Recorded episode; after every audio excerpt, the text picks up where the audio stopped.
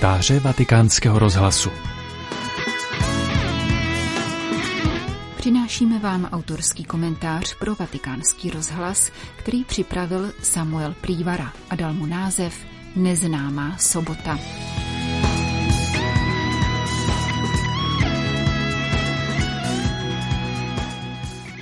Pěkně vás vítám u dnešního pořadu. Sobotní evangelium nám předkládá jeden z četných sporů Ježíše s farizej ohledně soboty.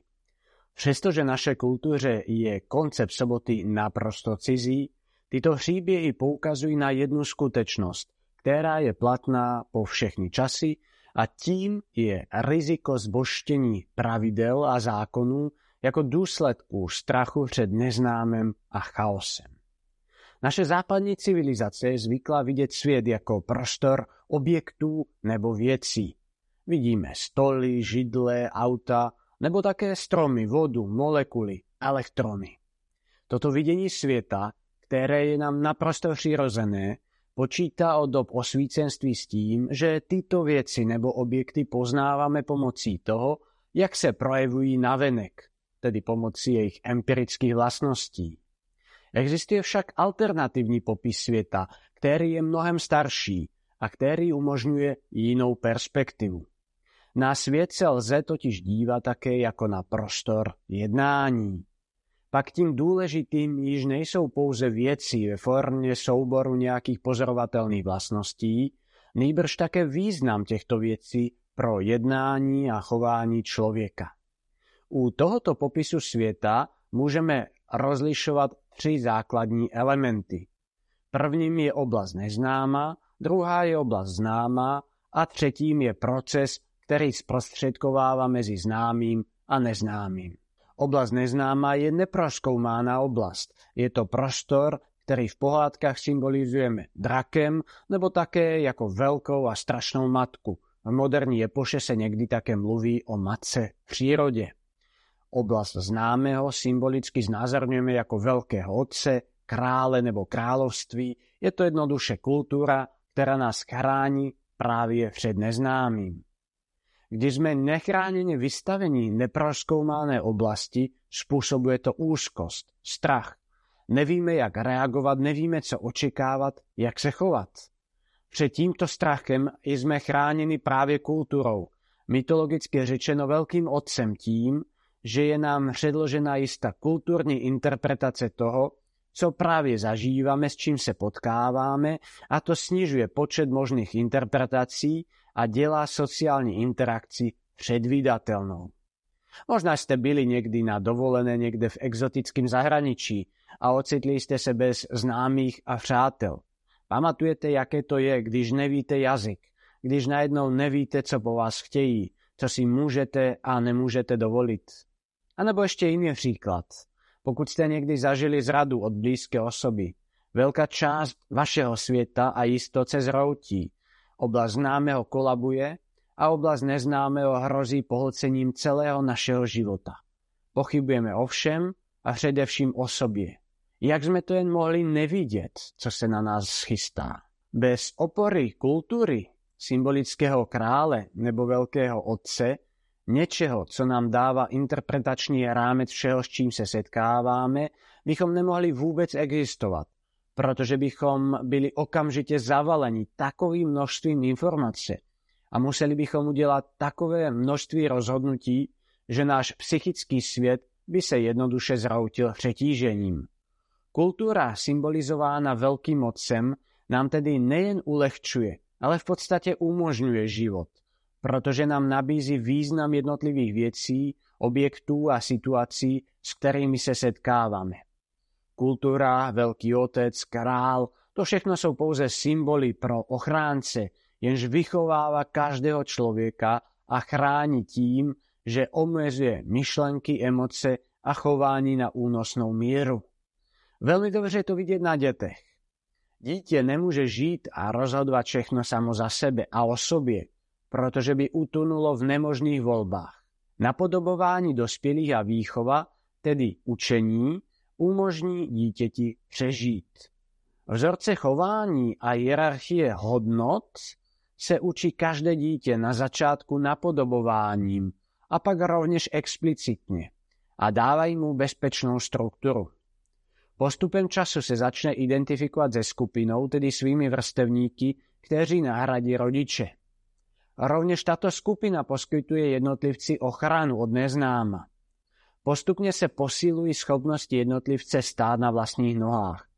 Skupina dáva sociálním vztahům strukturu, určuje význam jednotlivých objektů, nabízí nejaký cíl jako ideál a určuje také akceptovatelné chování. Čas učení je jednoduše nevyhnutelný, avšak nesmí byť zbošten. Veľký otec, král nebo kultúra, tedy zmiňované obrazy pro oblasť známeho, mají totiž dva aspekty. Na jedné strane chrání před neznámým, poskytují stabilitu a bezpečí. Avšak na druhé strane mají tendenci k tyranství. Jen si vzpomeňme na různé pohádky, jak se král, tedy symbol pro řád, kultúru, pro pravidla, stáva tyránským, nebo příliš starým na to, aby byl v jeho kráľovství život. Nemalo pohádek symbolizuje tento neutešený stav pomoci hledání živé vody. Vody, která by dala kráľovství, tedy společenství, opět život. Pokud se totiž zbožtí pravidla, život končí. Disciplínu lze tedy vidět jako dovednost, kterou lze rozvinout dodržováním rituálu nebo vnořením se do systému nebo hierarchie hodnot do viery. Každý z nás se jí musí naučiť, protože umožňuje život. Když se však dosáhne určité disciplíny, isté vnitřní zralosti, pak je možné přestat hledět úzkostlivě a za každou cenu na pravidla a hranice. To je právě způsob, jakým se dosáhne svoboda. Svoboda ne dělat si cokoliv mě aktuálně napadne, to by bylo otroctví emocím, ale svoboda dělat správne věci správně, podle situace a okolností. To je právě apoštol Pavel, který velmi kritizuje židovský zákon a mluví o tom, že duch dává život. Neznamená to zahození nebo ignorování zákona a pravidel, ale chápaní jejich podstaty. To jsou bibličtí proroci, kteří se nebojí postavit moci a kritizují chování vládnoucích elit, které je možná formálně správné a podle zákona, ale zcela opomíjí ducha tohoto zákona. A v této linii můžeme vidět také činnost Ježíše. Zvykli jsme si poslouchat, jak se Ježíš každou chvíli vře s farizejí o sobotu. Zda je možné uzdravovat nebo vykonávat další činnosti nebo ne. Možná lépe pochopíme, o co vlastně v těchto pro nás často nepochopiteľných sporech šlo. V Biblii je význam soboty dvojí. Je to den odpočinku, zmiňuje to například Exodus 20, tedy připomínka božího stvořitelského díla, avšak je to rovněž den osvobození z egyptského zajetí, jak o tom mluví Deuteronomium 5, tedy oslava života a svobody. Při četných Ježíšových uzdraveních dochází ke sporům, zda došlo nebo ne k porušení sobotního odpočinku. Ježíš se při několika uzdraveních rozčílí a často nevěřícně kroutí hlavou na tvrdosti srdce hřítomných farizejů, přičemž poukazuje právě na to, že sobota není pouze dnem odpočinku, jak o tom mluví Exodus 20, nýbrž rovněž den vysvobozením, dnem, kdy Bůh zachránil svůj lid jako o tom mluví Deuteronomium 5. Přirovnáva tedy své dílo k dílu Božímu, záchranní akci skutku, který navrací život. Tedy z hlediska legálního, z hlediska zákona, nebyla Ježíšova pozice vůbec slabá. Farizeové se jednoduše fixovali na jednu ideu, na jednu perspektivu, jeden pohled na věc. Avšak problém leží mnohem hlouběji než pouhá otázka překročení pravidel. Vidíme tu fundamentální problém skostnatení, fixace pravidel, totální orientaci na oblast známeho a rigidní orientaci na istotu, bezpečnosť. Takovéto nastavení člověka jako jednotlivce i společnosti jako takové vede k tyranii, k zániku svobody, k neschopnosti reagovat na měnící se okolnosti, duchovní i duševní slepotě vůči znamením času. Jedním z důsledků je naprosté přehlížení člověka, jednotlivce a jeho osudu. A to je tragédie, na kterou upozorňuje Ježíš. To je nebezpečí, na které si musíme dávat pozor i my. Každý z nás totiž touží po bezpečí, istote, predvídateľnosti, nejaké forme řádu. A to všechno sú veci dobré a přirozené. Veľkým rizikem však je, že mohou skostnateť a všerúsť do perverzní formy. A žádný človek a žádná epocha není imún. Ať se nám daří tedy hľadať živou vodu, vodu ducha, ktorý všechno obnovuje. Hezký víkend a teším sa niekde příště.